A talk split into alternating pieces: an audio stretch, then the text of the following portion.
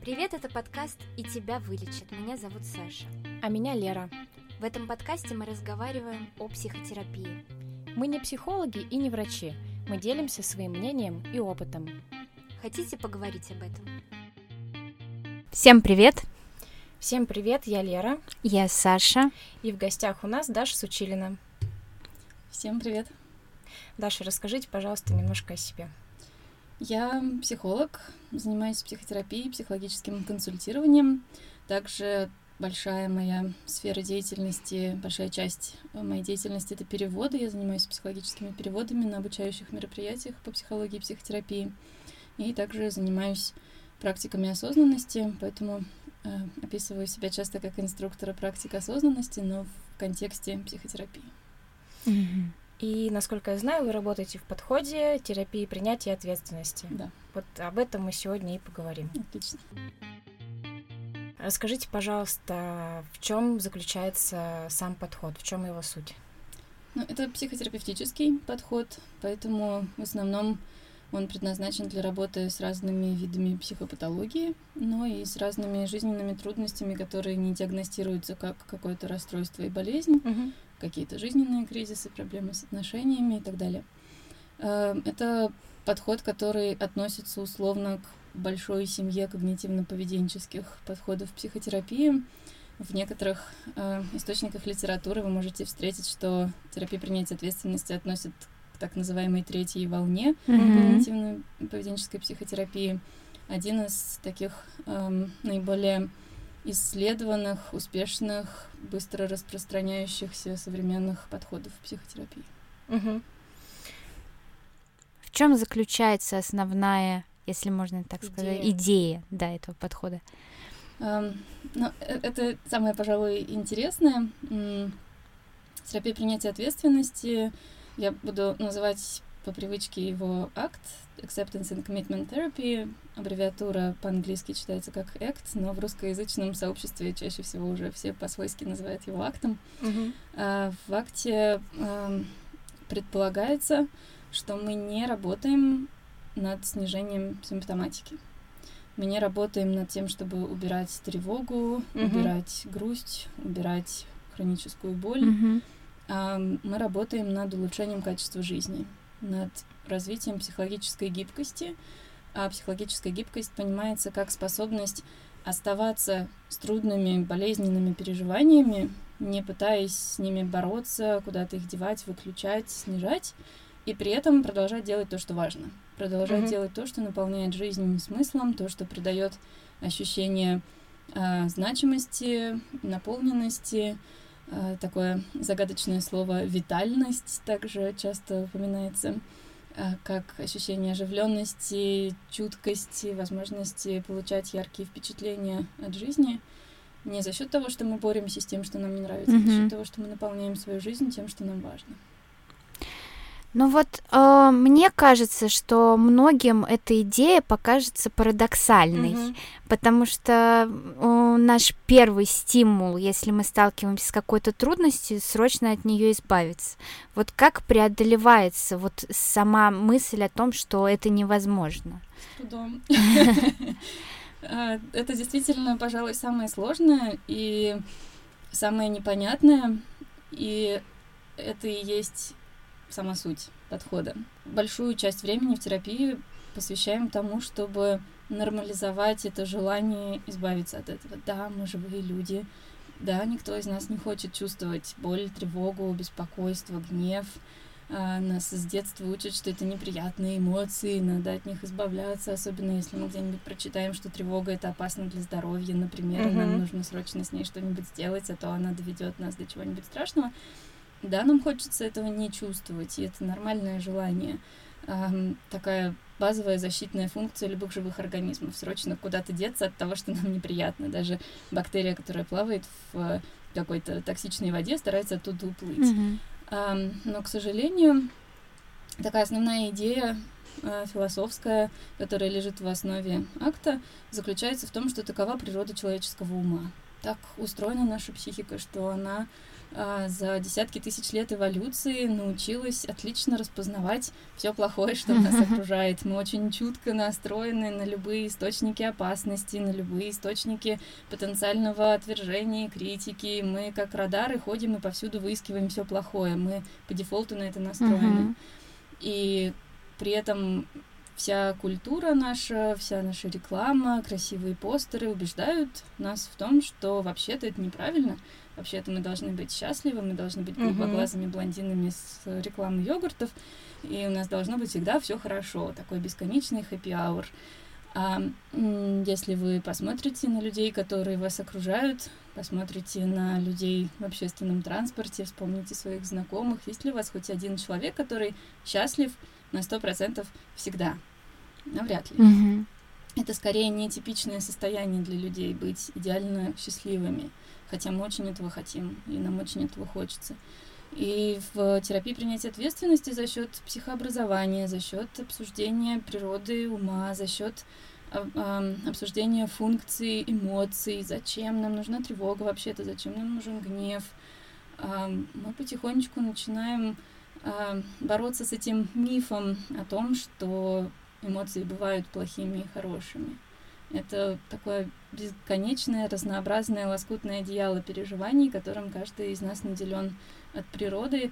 И суть э, психопатологии, суть страдания, боли заключается в том, что мы пытаемся бороться с тем, что вообще-то для нас природой эм, придумано как нормальные, естественные. Тут, мне кажется, какое-то есть противоречие с КПТ, потому что КПТ предлагает э, переформулировать э, мысли, работать с мыслями, изменять их, а акт предлагает э, оставить негативные мысли такими, какие они есть. Да, есть такая штука.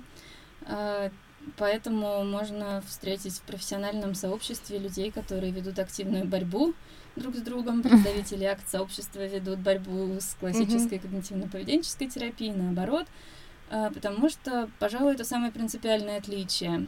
Мне очень понравился образ, который предложил Дэниел Моррен, один из э, таких известных акт-тренеров в Америке, что можно себе представить, что у нас постоянно идет внутренняя битва, сражение, две армии рыцарей скачут друг на друга, одна армия — это наши негативные мысли, когнитивные ошибки, а, все наши искажения, какие-то глубинные убеждения, которые портят качество нам нашей жизни. И навстречу им несется армия когнитивно-поведенческих терапевтов, которые а, сражаются с ними альтернативными мыслями, когнитивным реструктурированием. А тем временем маленький такой отряд актовцев аккуратненько делает подкоп под стену армии негативных убеждений и не пытается бороться с ними напрямую, потому что это бесполезно, потому что э, можно себе представить, что эта борьба заранее не в нашу пользу. Есть такая отличная метафора, одна из классических метафор, которая используется в акте, что э, выходя на сражение со своей тревогой, например, или со своей ревностью, эм, со своим стыдом. Вы как будто выходите на соревнования по баскетболу, скажем, или по какому-то другому своему любимому виду спорта. И вот вы такой любитель баскетбола, выходите, а вам навстречу выходит сборная NBA, с которой вы mm-hmm. сейчас будете сражаться. Вы знаете, что эта игра заранее не в вашу пользу, потому что ваши эмоции учились десятки тысяч лет эволюции, потом несколько поколений вашей семьи, и потом много-много лет вашей жизни, они учились быть такими, ваши мысли учились быть такими, они не просто так такие, это было зачем-то нужно в вашей жизни, вот так интерпретировать эти события, вот так на них реагировать. Таков был ваш опыт научения. Поэтому в акте мы анализируем опыт научения, и это поведенческий подход в большей мере. Мы анализируем поведение, насколько оно эффективное, неэффективное, проводим функциональный анализ поведения, вместо того, чтобы бороться с эмоциями, с мыслями, пытаться их как-то изменить, э, что-то с ними сделать, выключить, переписать, мы пытаемся менять поведение, мы пытаемся вместе с клиентами продумывать такие шаги, которые будут улучшать качество их жизни в долгосрочной перспективе. Иначе получается такая штука, мне понравилась картинка в интернете, когда нарисована круговая диаграмма, и там половинка кружочка красным зарисована, это моя тревога, еще 48% этого кружочка это моя борьба с тревогой, uh-huh. и оставшиеся 2% uh-huh. это вся остальная моя жизнь. Вот так выглядят многие подходы психотерапии, когда мы все свои силы, все свое время тратим только на борьбу с своей психопатологией. Uh-huh. А жить-то когда? когда строить отношения, когда заниматься любимыми делами, когда а, не знаю, достигать каких-то новых вершин в работе, как будто это все уходит на второй план, тогда как это и есть наша жизнь, а вовсе даже не наша тревога. Угу. А как как-то вообще появился? Один из создателей э, этого подхода это Стивен Хейс, который в 80-х годах начал разработку этого подхода. Эм, в русскоязычном переводе почему-то он Хайес через и краткую. Uh-huh. Эм, можно почитать его книгу «Перезагрузи мозг». Эм, такая книжка самопомощи, которую смело можно рекомендовать клиентам как самостоятельное пособие для освоения этого подхода. Я читала, хорошая книжка. Да.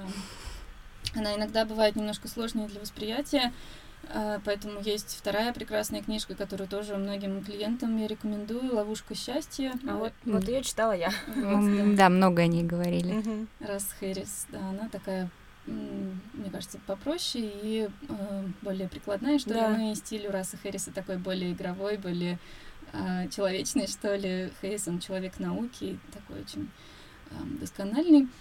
Э, вот, но Хейс, он тоже э, начал задумываться о том, что э, не очень-то когнитивное реструктурирование помогает менять мысли. Uh-huh. И если послушать его выступление на TED Talk, например, он рассказывает про свой опыт панических атак и УКР, как он сам боролся со своей психопатологией, достаточно тяжелый, видимо, судя по тому, что он рассказывает, и как он, исходя из своего опыта, начал искать другие способы борьбы, ну, то есть не борьбы. Uh-huh.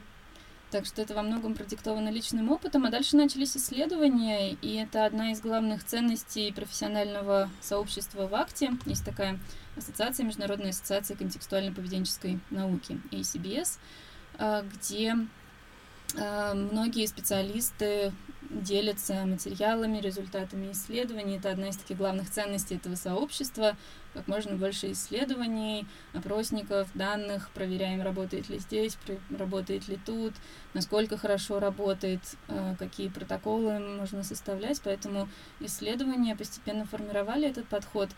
И, например, прекрасный мой коллега Алексей Демин, который живет в Санкт-Петербурге, эм, один из самых уважаемых мною в этом смысле специалистов, потому что он досконально исследует историю развития этого подхода. И, например, 12 апреля будет первая э, российская конференция по терапии принятия mm-hmm. ответственности в Москве, и он там будет выступать с докладом о конкретном периоде развития терапии принятия ответственности, когда она только-только зарождалась, и э, будет рассказывать как раз об основах этого подхода. А подход э, с его э, течением времени, с развитием, как э, изменился? Эм, ну, можно сказать, что он стал разнообразнее, потому что все больше исследований, связанных с разными э, видами психопатологии, э, и с психозами, и с хронической болью, и с тревожными расстройствами, и с депрессией, Поэтому приходилось придумывать дополнительные средства, как применять это при работе с э, детьми и подростками, mm-hmm. как применять это с людьми, у которых расстройство аутистического спектра. Приходится подстраиваться, придумывать новые инструменты, новые интервенции, какие-то старые методологические вещи переформулировать, придумывать новые протоколы. Поэтому, пожалуй, он расширялся, и э, сейчас все больше внимания уделяется э, процессуально ориентированной когнитивно-поведенческой психотерапии. Э, Стивен Хейс стал дружить со Стефаном Хоффманом, два таких э, богатыря э, исследований когнитивно-поведенческой науки сначала очень спорили, как раз те самые два лагеря mm-hmm. акта КПТ, которые никак не могли сойтись, а потом вдруг подружились и любят тоже на профессиональных мероприятиях рассказывать про историю своей дружбы, теперь вместе ведут исследования, стараясь выйти за рамки какого-то конкретного протокола, конкретного подхода, искать какие-то общие вещи, которые объединяют всех людей, независимо от диагноза, mm-hmm. независимо от эм, уровня психопатологии, потому что есть идея про общие психологические процессы всех людей, независимо от культуры, независимо от возраста, национальной принадлежности, гендерной идентичности, диагноза и так далее. У нас у всех есть какие-то общие вещи, которые а, в той или иной мере выражены или не выражены, работают или не работают, общие психологические процессы, которые лежат в основе модели э, терапии принятия ответственности. Эти процессы обычно изображаются э, на шестиугольнике. Этот шестиугольник называется шестиугольник психологической гибкости. Обычно такая схемка рисуется, шестиугольник, mm-hmm. и на каждом углу этого шестиугольника какой-то из процессов. Эм, Например? Э, не знаю, насколько имеет смысл сейчас подробно их описывать, но а, условно говоря, этот гексофлекс делится пополам. А, есть процессы принятия осознанности, почему терапия принятия и ответственности. Mm-hmm. Принятие — это левая половина гексофлексов, mm-hmm. которые а, процессы, связанные с умением чувствовать то, что происходит со мной прямо сейчас. Это контакт с настоящим моментом, осознанность, где как раз mindfulness нам помогает mm-hmm. практике осознанности. Процесс принятия, когда я могу все, что со мной происходит, любые свои переживания в себя вместить, понять, что это не хорошо и не плохо, это просто часть меня, и э, замечать все, что со мной происходит, не деля на правильное, неправильное, функциональное, дисфункциональное, хорошее или плохое. Э, процесс распутывания со своими мыслями — это то, что в большей мере похоже на классическую когнитивно-поведенческую терапию, но мы не стараемся спорить с этими мыслями, а мы их просто от себя отделяем. Uh-huh. Я это не мои мысли. Ну окей, мой ум может продолжать мне говорить всякую гадость про то, какой я некомпетентный специалист, но я буду при этом продолжать делать то, что мне важно, потому что есть то отдельное я, которое не мои мысли, такое распутывание с мыслями. Um, и как следствие еще один процесс это сложная такая штука self как контекст, такой термин используется в акте, или uh, self э, наблюдающее, наблюдающее я, то, которое может на эти мысли смотреть со стороны. Mm-hmm. Если я это не мои мысли, то кто наблюдает мои мысли? Mm-hmm. Такой mm-hmm. философский вопрос, да, и мы тоже уделяем этому внимание. А вторая половина гексофлекса — это процессы ответственности. Эм, может быть, вы встречали другие переводы, название этого подхода иногда переводят как эм, терапии принятия последовательности, mm-hmm. да. э, потому что в английском языке загадочное слово commitment, оно не имеет точного эквивалента в русском языке, поэтому переводит кто как гораст, кто во что гораст. Э, там два основных процесса — это ценности, и это такая тоже визитная карточка акта, что мы помогаем человеку прояснять ценности что для вас важно, какие такие дорожные знаки могут указывать вам то направление, в котором вы хотите двигаться в жизни. И в соответствии с этими ценностями последний шестой процесс это ценностные действия, mm-hmm. или намеренные действия, последовательные действия, обязательства действовать, committed actions, то, что называется, тоже сложная э, штука для перевода. Это шесть ключевых процессов, которые вместе формирует наш навык психологической гибкости, возможности оставаться с тем, что нам больно, не нравится, трудно, не хочется испытывать, но оставаться с этим и продолжать при этом делать то, что важно. И процессуально ориентированные подходы психотерапии э, считают, что эти подходы универсальны для всех людей. Просто у кого-то какие-то из этих процессов, э, ну скажем, не получили должного подкрепления в свое время, uh-huh. Поэтому мы работаем над развитием навыков и помогаем выявлять, с какими процессами у клиентов есть трудности, и тогда даем конкретные упражнения на развитие этих процессов. Но почему это рисуется в виде шестиугольника? Такая тоже, мне кажется, важная штука, что еще одно отличие, скажем, от классической когнитивно-поведенческой терапии, в которой есть конкретные протоколы, конкретные шаги, и это легко для терапевта. Я uh-huh. беру учебник и делаю шаг один, шаг uh-huh. два, шаг три, uh-huh. и через 10 сессий нет панических атак. Фокус-фокус. Но работает это, к сожалению, не всегда, как оказалось. И акт гораздо более сложный для терапевта процесс, потому что он гораздо более творческий, спонтанный. А, почему это шестиугольник? Потому что нет процесса, которые первый, второй, третий, они все в равной uh-huh. степени важны. И есть такое красивое словосочетание танец в шестиугольнике, когда mm-hmm. в каждой сессии мы можем прыгать от одного процесса к другому, или мы можем э, какой-то процесс освоить, обсудить, какие-то интервенции провести, попробовать, например, там, работаем над осознанностью, учимся контактировать с настоящим моментом, и это работает, и клиент понял, в чем фишка, это начинает менять качество его переживаний, э, человек больше начинает замечать себя в процессе какой-то деятельности, Потом проходит несколько сессий, мы, скажем, больше сфокусировались на действиях, на ценностях, и как-то настоящий момент немножко забылся. Uh-huh. Но мы в какой-то момент можем к нему снова вернуться и уже в контексте ценностей по-новому посмотреть на тот же самый процесс. Поэтому это такое спонтанное действие, но в этом, мне кажется, красота этого подхода, что он такой пластичный. А я как раз хотела спросить, какой терапевтический путь, там, шаг один, шаг mm-hmm. два, шаг три, видимо, ну, это... Есть условная такая последовательность действий, любая терапия начинается с оценки, когда приходит клиент, и мы проводим диагностическое интервью, если специалисты пользуются опросниками, то это могут быть какие-то формальные опросники на уровень выраженности психопатологии, там, депрессии или тревоги или чего-то другого какие-то опросники, соответствующие конкретным расстройствам, которые мы подозреваем. А, но, как правило, это может быть просто беседа, может быть, одна или две встречи посвящены сбору анамнеза mm-hmm. и оценке состояния а, человека, после чего э, мы составляем концептуализацию. Это тоже наследие когнитивно-поведенческой психотерапии, вообще доказательных подходов психотерапии. Мы не просто тыкаем на бум, ну попробую-ка я сделать вот такую-то штуку с этим клиентом и посмотрим, к чему это приведет. А, наша задача все-таки составить модельку. Мы пытаемся понять, как, что устроено, что с чем связано, почему именно вот так в таких ситуациях человек будет себя вести. И хорошая модель дает нам возможность объяснять и предсказывать какие-то характерные виды поведения.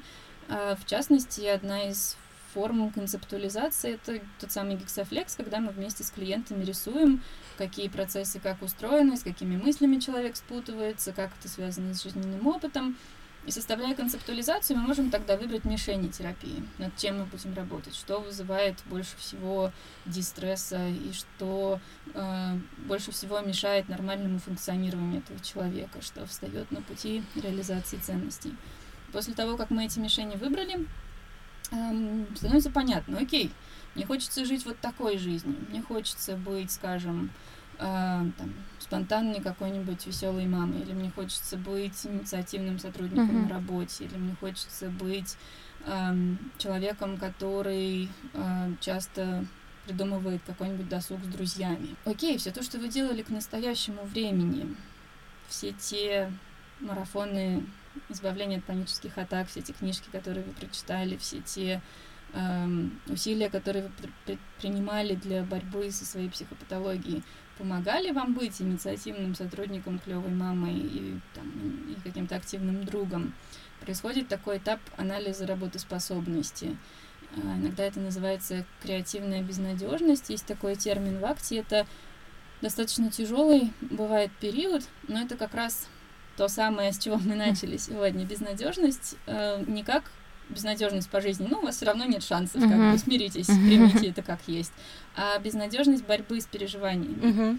Мы при помощи функционального анализа поведения, при помощи оценки затрат и выгод анализируем, что смотрите-ка, вот все то, что вы делали к настоящему моменту, вы много прочитали, вы лучше других разбираетесь в своем состоянии. Никто, как вы, не знает так досконально вашу ревность, ваш стыд и вину, и вы уже столько перепробовали, и это не помогает. Mm-hmm. Это безнадежно, вы все равно не сможете победить свои переживания. И есть разные фишечки, интервенции, метафоры, техники, письменные упражнения, которые помогают нам это исследовать.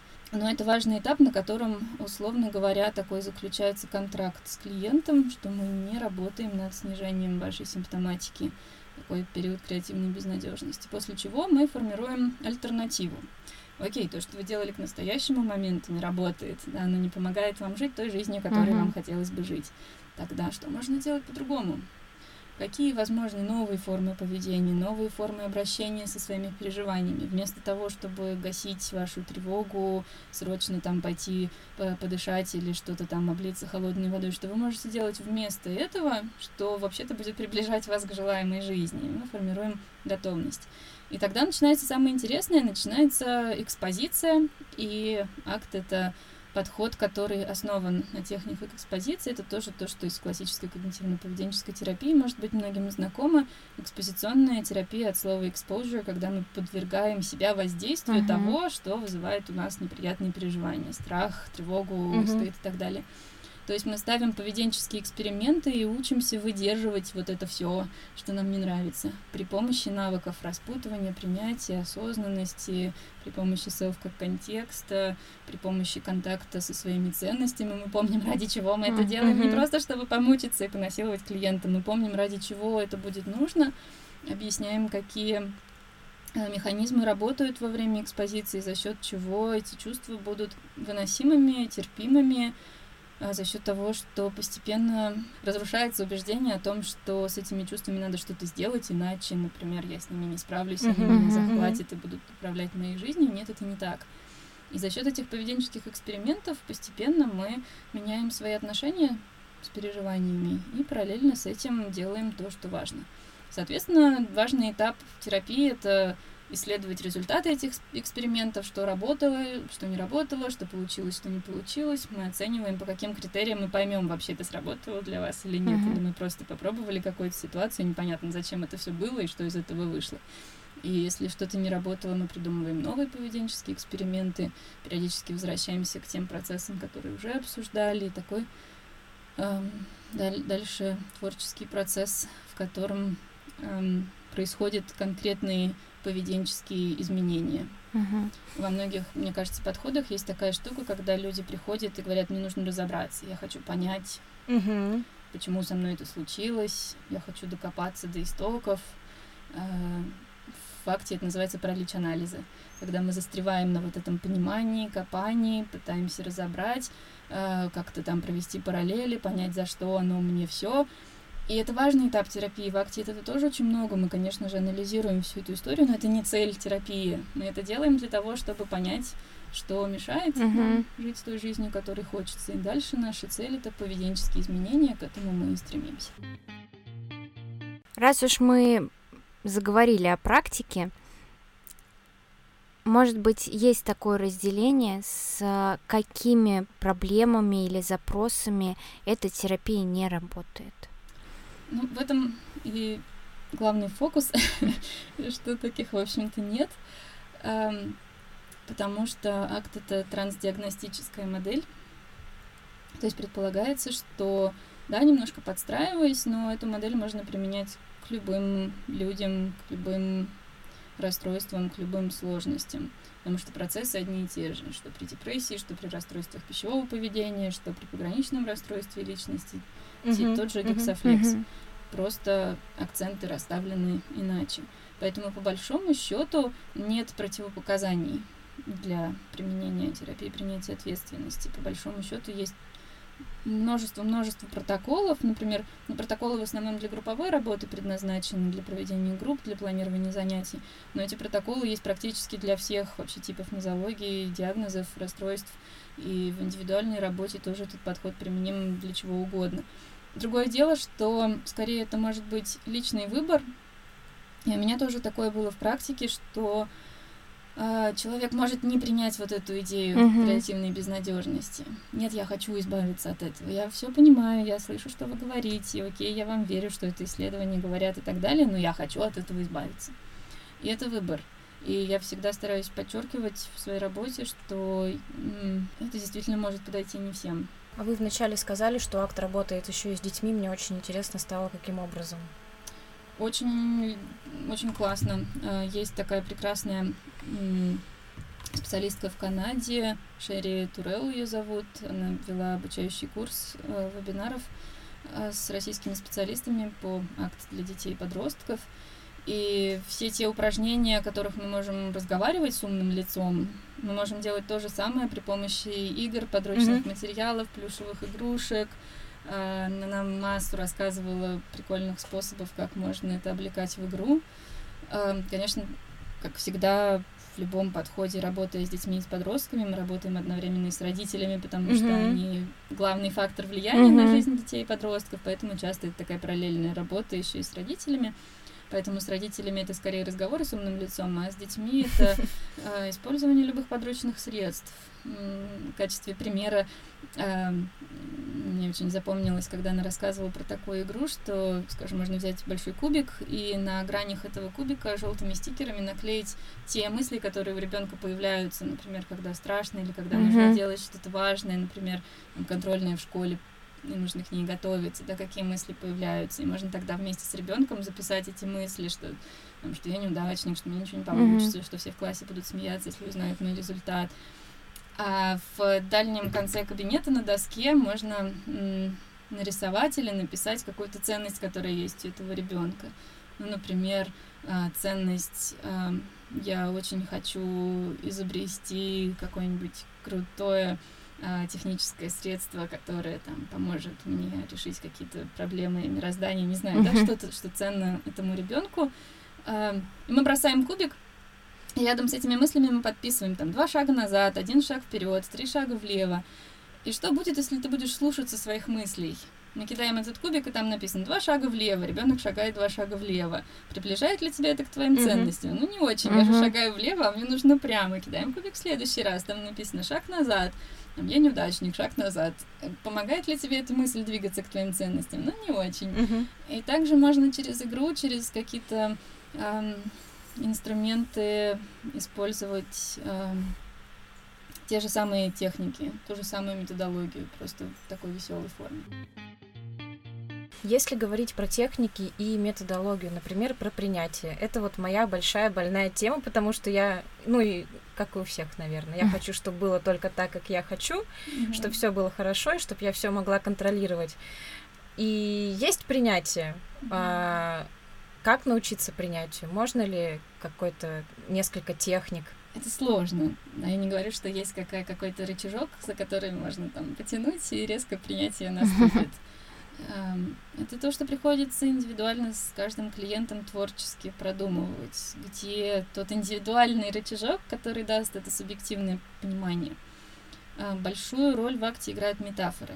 Uh-huh. И метафоры применяются как способ как раз тот самый подкоп сделать, да, что там, пока э, армия КПТшников сражается uh-huh. с когнитивным реструктурированием, мы при, при помощи метафор можем обогнуть э, все наши какие-то привычные идеи и правила. И метафоры часто дают нам такое внезапное осознание того, как это еще может быть. И есть много красивых метафор принятия. Например, одна из таких наиболее ярких э, метафор, которую предлагал Рэй Оуэн, английский актотерапевт, который работает в хосписе с э, неизлечимо больными людьми, с пациентами, с, с их родственниками. И он рассказывал, в частности, про горе, которого очень не хочется испытывать, mm-hmm. горе неприятные чувства, хочется что-то сделать со своим горем, пожалуйста, там, терапевт, мистер терапевт, сделайте mm-hmm. что-то, чтобы я не чувствовал горе, когда там, моя жена умирает от рака. Как можно это сделать? Никак. К сожалению, не всегда наши чувства под, подвержены контролю, изменению, иногда они вполне адекватны тому контексту, в котором мы находимся. И тогда единственное, что работает, это принятие. И он делился такой красивой метафорой э, заливных лугов. Заливные луга — это такое место, которое раз в год или два раза в год затапливается, и э, потом высыхает, и почва uh-huh. становится плодородной, там растет какой-то урожай, люди там могут гулять, ставить палатки, потом это место снова затапливает, и оттуда снова все уходят. И беда наступает тогда, когда кто-нибудь пытается строить там дамбу или дом и пытается как-то бороться с этим наводнением. Хотя природа и так задумана веками, что вот в этом месте затапливает каждый год несколько раз, а мы пытаемся строить бетонные заграждения, mm-hmm. чтобы каким-то образом с этим бороться. Вас все равно затопит. И нет смысла с этим бороться. Если вы будете строить дамбы, то эти усилия будут напрасны, потому что э, так заведено веками, что это место затапливает. Вместо того, чтобы пытаться бороться с этим затоплением, можно позволить этой воде приходить, и она уйдет тогда, когда будет ее время.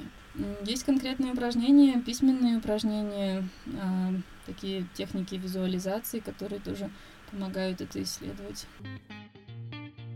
А как э, с межличностными отношениями работает этот подход? А, ну, честно говоря, это не моя специализация, я не работаю с парами, я знаю специалистов, которые занимаются актом при работе с супружескими парами или с несупружескими парами, с семьями. К сожалению, не знаю специфику, но э, предполагаю, что здесь все равно работает тот же самый гексофлекс. Мы проясняем общие ценности mm-hmm. в этой семье, какими супругами или какими девушками, парнями, кем угодно им хотелось бы быть по отношению друг к другу, uh-huh. каких отношений им хочется вместе. И для того, чтобы это делать, приходится осваивать какие-то навыки.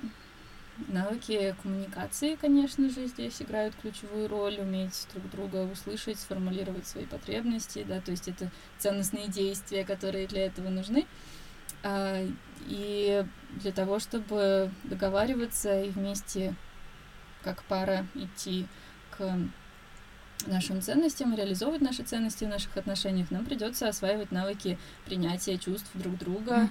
что, да, скажем, ему парню может не нравиться, что, э, не знаю, есть друзья мужского пола, да, и тогда мне придется принять ревность моего молодого человека, да, или ему придется принять мой интерес в дружеском общении. Может быть, это будет распутывание с мыслями. А, часто так бывает, что известная когнитивная ошибка чтения мыслей uh-huh. является корнем многих проблем в межличностных отношениях. Да, я знаю, что она обидится, если я это скажу. Uh-huh. Такое двойное сразу и предсказание будущего, и чтение uh-huh. мыслей, да, а, чтение мыслей в будущем. И мы учимся распутываться с этими мыслями. Да, мой ум мне сейчас говорит, что она обидится, если я это скажу если я буду умалчивать, соответствует ли это моим ценностям, скажем, доверия, искренности или так далее. Поэтому я думаю, что здесь э, работа такая же, просто это сложнее с точки зрения распределения внимания в рамках сессии, чтобы на равных работать с обоими, или, может быть, их будет больше да, на сессии, если это какие-то другие модели отношений. И навыки коммуникации, мне кажется, тут играют большую роль, чем в индивидуальной терапии. Что делать с эмоциями? То же самое принятие, да? Я, я просто, когда читала «Ловушку счастья», мне очень понравились упражнения про мысли. Uh-huh. А, вот это вот то, что мой ум говорит мне сейчас такую-то мысль, это uh-huh. такое разъединение с мыслями. А как с эмоциями uh-huh. быть? Ну, с эмоциями мы для начала с ними знакомимся, мы их исследуем. Потому что в среднем, э, не знаю, 8 человек из 10, которые приходят на терапию, э, не знают вообще это, что такое эмоции, как я чувствую свою грусть или mm-hmm. что такое мой стыд, как вообще это словами через рот объяснить, что вот эта вот странная штука ниже головы называется гнев, да, и им для начала приходится с ними знакомиться, их исследовать с любопытством при помощи навыков контакта с настоящим моментом, при помощи осознанности, эм, при помощи эм, того же принятия, да, мы смотрим, какую роль конкретно какое-то одно чувство играет в моей жизни, что помимо одной вот этой тревоги, которая сейчас большую часть клиентов беспокоит, почему-то тревога ча чаще всего, пожалуй, uh-huh. в запросах сейчас встречается, да, что помимо этой одной тревоги там еще куча всего интересного есть, и эта тревога это только одно из всех тех разных чувств, которые у вас бывают. Мы анализируем функцию этих эмоций, зачем они нужны. Что было бы, если бы вы тревогу свою вообще выключили? Все, ноль тревоги по жизни, да, что бы это к чему бы это привело. Ну, вы бы, например, попали под первую попавшуюся машину на дороге, да, потому что тревога нас предупреждает и об объективных опасностях тоже. А, поэтому мы смотрим на функцию. Здесь часто мне нравится использовать отсылки к эволюционной психологии, что наши эмоции все-таки не просто uh-huh, так как-то рандомно появились в нашей голове, все-таки у них есть определенная история, и ча- часто они связаны с нашим социальным образом жизни и необходимостью уживаться с другими соплеменниками, чтобы вместе выживать, поэтому наши эмоции часто связаны с жизнью в группе, взаимодействием с другими людьми, мы смотрим, как вообще это устроено. И дальше мы смотрим на то, как эти эмоции оцениваются. Да, есть ли такое, что человек пытается каких-то эмоций избежать. А, здесь иногда некоторые терапевты используют дневник так называемого чистого дискомфорта и грязного дискомфорта.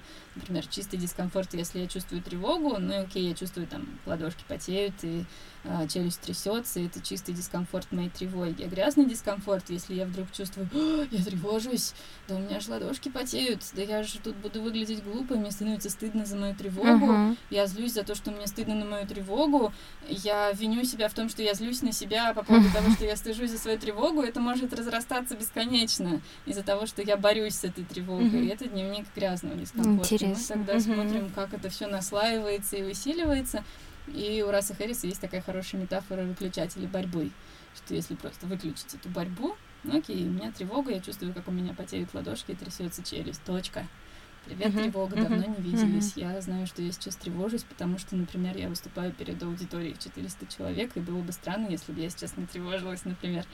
Um, мы немножко снижаем стремление избавиться от этих эмоций.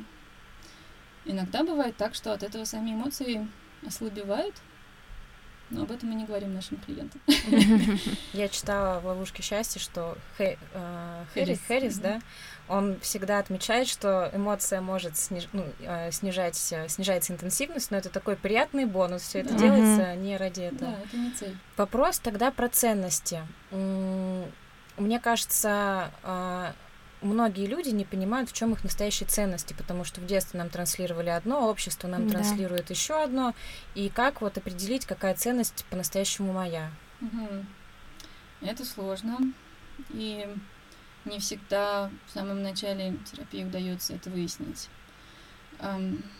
Такая здесь тоже получается творческая задача у терапевта. Некоторые специалисты предпочитают в начале работы хотя бы примерно прояснить, ну, чуть-чуть хотя бы, mm-hmm. вот, ну, так, если поверхностно посмотреть, что вам вообще-то важно. Потому что ценности лежат в основе нашей мотивации к работе. Mm-hmm. Вряд ли я захочу проводить какую-то бешеную экспозицию и выступать, там, читать стишки посреди улицы, если я не знаю, ради чего я это делаю. Mm-hmm. Поэтому ценности mm-hmm. служат фундаментом для того, чтобы начать делать то, что мне неприятно. С другой стороны, в начале работы я действительно могу этого не понимать, потому что я спутываюсь со своими мыслями, потому что я думаю, Самая частая штука, когда спрашиваешь людей в начале терапии, что для вас ценно, большинство людей скажут спокойствие. Угу. Но как это может быть ценностью, да, в акт для этого используется такое яркое очень словосочетание цели мертвеца. Когда мне хочется быть идеально спокойным всегда. Да, да, да, я, я часто прихожу к психотерапевту с этим запросом. Такой выбор ценностей продиктован чаще всего попыткой от чего-то убежать. Но, и, поскольку акт это поведенческий подход, эм, мы говорим о том, что наше поведение может быть продиктовано двумя видами стимулов: аверсивными и аппетитными. Аверсивный стимул это тот, который нам неприятен, которого мы хотим меньше. Я хочу быть меньше, э, я хочу меньше тревожиться, да, поэтому я говорю, что моя ценность это спокойствие, то есть не чувствовать тревоги, не чувствовать стыда и вины. А мы ищем те ценности, которые продиктованы аппетитными стимулами. Чего же я хочу? Uh-huh, Окей, если uh-huh. бы у нас была волшебная палочка, которая выключит твою тревогу, все, вот мы ее в чашку положили, нет твоей тревоги. Как от этого изменится твоя жизнь? Чего ты будешь делать больше, чего ты будешь делать меньше, если бы не твоя боль, если бы не твое страдание? И часто у людей такой ступор, М, а что так можно было? А, что же делать-то вместо борьбы с переживаниями? И тут такое исследование. Да, может быть, было что-то, что раньше было важным, надо про это вспомнить, потому что последние много лет человек занимался только борьбой со своими переживаниями. Есть конкретные опросники, компас ценностей, списки ценностей. Например, в прошлом году я переводила э, дневник, э, ежедневник по терапии принятия ответственности, такая рабочая тетрадка, которая начиналась с упражнения прояснения ценностей. Там был такой большой-большой списочек из разных часто встречающихся ценностей у людей. Доброжелательность, свобода, mm-hmm. ответственность, э, там, инициативность, э, не знаю, э, верность, ну, разные, да, какие-то такие общие вещи и нужно было отметить, какие из этих ценностей очень важные, просто важные и неважные. И задача была в том, чтобы хотя бы пять было очень важных ценностей, на основе которых дальше в течение последующих месяцев в этом ежедневнике предлагалось формулировать цели. Есть разница между ценностями и целями. Uh-huh. Если коротко, то можно себе представить, что э, ценность это как направление на компасе. Скажем, я иду uh-huh. на север. Uh-huh. И это моя ценность идти на север. Это моя ценность помогать людям. И не будет такой точки, в которой я приду и скажу, все, я на севере, все, я помогла всем людям, можно больше не помогать людям. Мне это будет продолжать быть ценным. И на пути к этим ценностям мы ставим конкретные цели. Ну, скажем, пройти курс супервизии, чтобы повышать качество услуг, которые я предоставляю своим клиентам. Это цель. Да, так же как там, дерево, которое я вижу перед собой, это цель. И я знаю, что дерево стоит от меня на севере, и мне надо дойти uh-huh. до этого дерева, а потом я буду продолжать идти дальше на, де- на севере, я выберу новую цель, но от этого я не перестану идти на север. Мне больше всего нравится, это, как правило, такой мощный бывает момент в терапии, эм, давать конкретные упражнения, э, связанные с визуализациями на прояснение ценностей. Э, не знаю, есть ли у нас пара минут, есть, чтобы это да, поделать. конечно. Предлагаю вам сейчас, чтобы начать такую небольшую практику, для начала сделать паузу. И любая экспериментальная практика, связанная с переживанием субъективного какого-то опыта, начинается с того, чтобы э, позволить себе усесться поудобнее. Может быть, захочется выпрямить спину, облокотиться, сделать вдох-выдох поглубже. Если есть такая возможность, то можно прикрыть глаза – Просто потому, что с закрытыми глазами иногда легче фантазировать. Но это не обязательно, глаза могут оставаться открытыми. И можно для начала просто заметить свое тело, контакт стоп с полом, контакт с сиденьем, на котором вы сидите. И это может служить тем якорем, который позволит возвращаться в настоящий момент, если вдруг появятся какие-то настолько сильные чувства переживания, что вы не захотите сейчас их испытывать. И важно, что вы можете не проделывать это упражнение, если сейчас это кажется неподходящим, неприятным.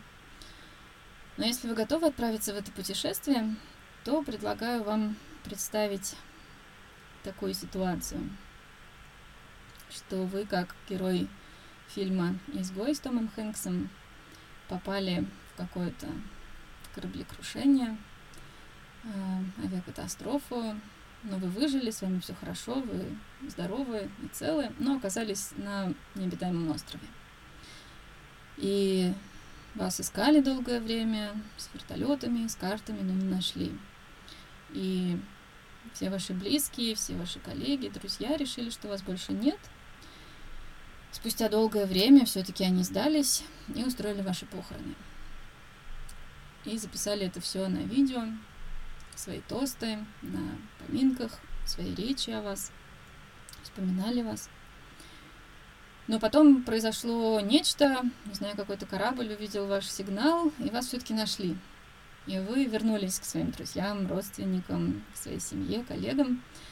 И спустя долгое время, когда все пережили посттравматический синдром, э, все уже пришли в себя и могут даже посмеяться над случившимся, показывают вам видео ваших похорон и вы слышите те речи, которые вам люди рассказывали на ваших похоронах. И самое важное, что сейчас в этой фантазии это идеальная картинка. То есть мы сейчас представляем себе не те похороны, которые, ну скажем, неудачные сценарии развития тех событий, в которых я сейчас живу. А это те похороны, которые вы сейчас можете выбрать для себя.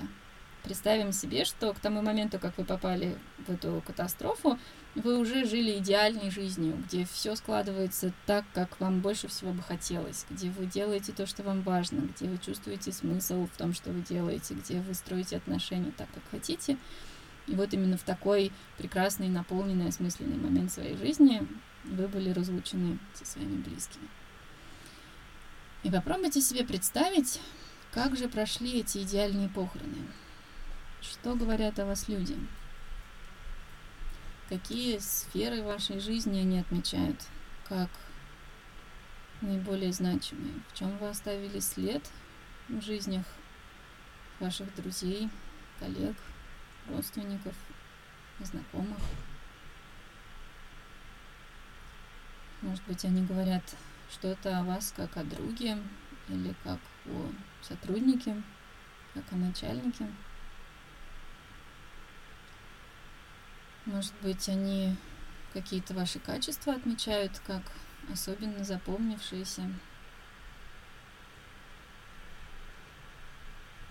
Может быть, они рассказывают о каких-то ваших свершениях, достижениях. Важно, что это ваша идеальная фантазия. Сейчас вы можете придумать себе самые классные похороны, в которых все говорят то, что больше всего хотелось бы вам услышать. Попробуйте заметить, что в первую очередь всплывает. Какие сферы жизни, какие качества, какой след вы оставляете в жизнях людей в этой своей идеальной, наполненной ценностью жизни. Может быть, удалось что-то придумать, может быть, и не очень, но настолько, насколько сейчас удалось найти для себя ответы. Попробуйте вернуться в настоящий момент, в ту жизнь, которой вы живете сейчас, и сравнить, в чем разница, в чем зазор, чем сейчас несоответствие той жизни, которой вы живете сейчас, с тем, что рассказывали люди на похоронах. насколько широка эта пропасть между этими двумя жизнями. Каковы препятствия на вашем пути? Какие внешние препятствия у вас есть, которые мешают вам жить этой жизнью?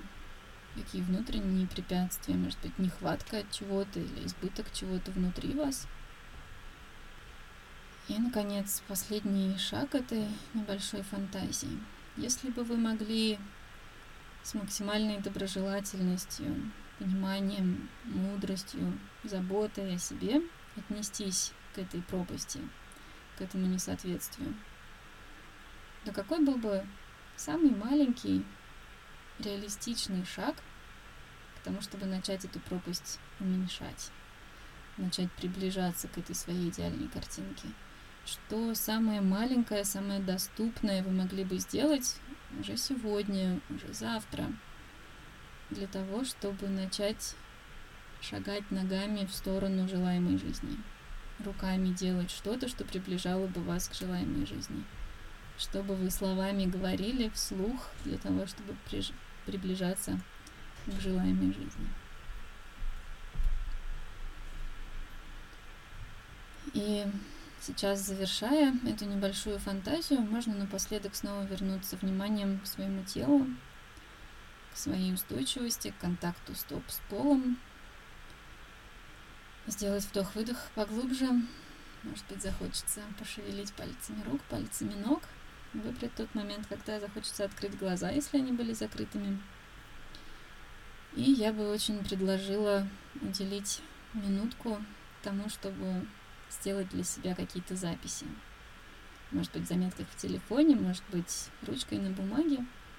Ну, записать, что было ключевым в вашей фантазии об идеальных похоронах, сферы жизни, качества, достижения, действия. В чем разница с тем, как вы живете сейчас? И какой самый маленький шаг для того, чтобы начать эту разницу снижать. Вот такая фантазия. В реальной сессии мне бы было очень важно узнать какой-то отклик от участников группы или от клиентов.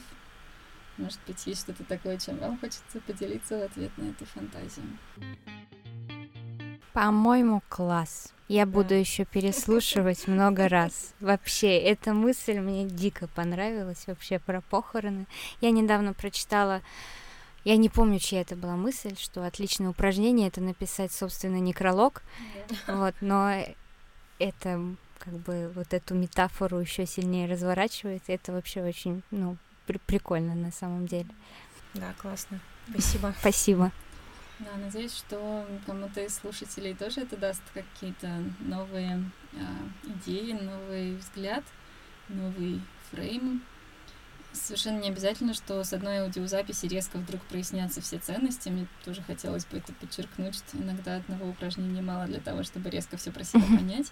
Поэтому нужна терапия как процесс, как регулярные встречи, в которых можно что-то обсуждать, прояснять. И самое важное, что ценности пластичные, они могут меняться. То есть, если вы сделаете то же самое упражнение, скажем, через год, может быть, совсем другие вещи придут вам в голову, это нормально. И в этом тоже суть психологической гибкости, что мы можем меняться, мы можем пересматривать свои ценности. В разных сферах жизни могут быть разные ценности, и это тоже нормально. Вот такой вышел у нас немножко медитативный выпуск. Большое спасибо за него. Да, спасибо, Даша, было очень-очень интересно. А, спасибо, что слушали. Для меня всегда большое удовольствие разговаривать, когда мне задают вопросы. Я бы могла еще дальше об этом говорить. Вот, может быть, на какие-то другие темы мы снова с вами пообщаемся. Буду очень этому рада. И мы будем рады. Большое спасибо. И на этом все. Всем пока. Пока-пока.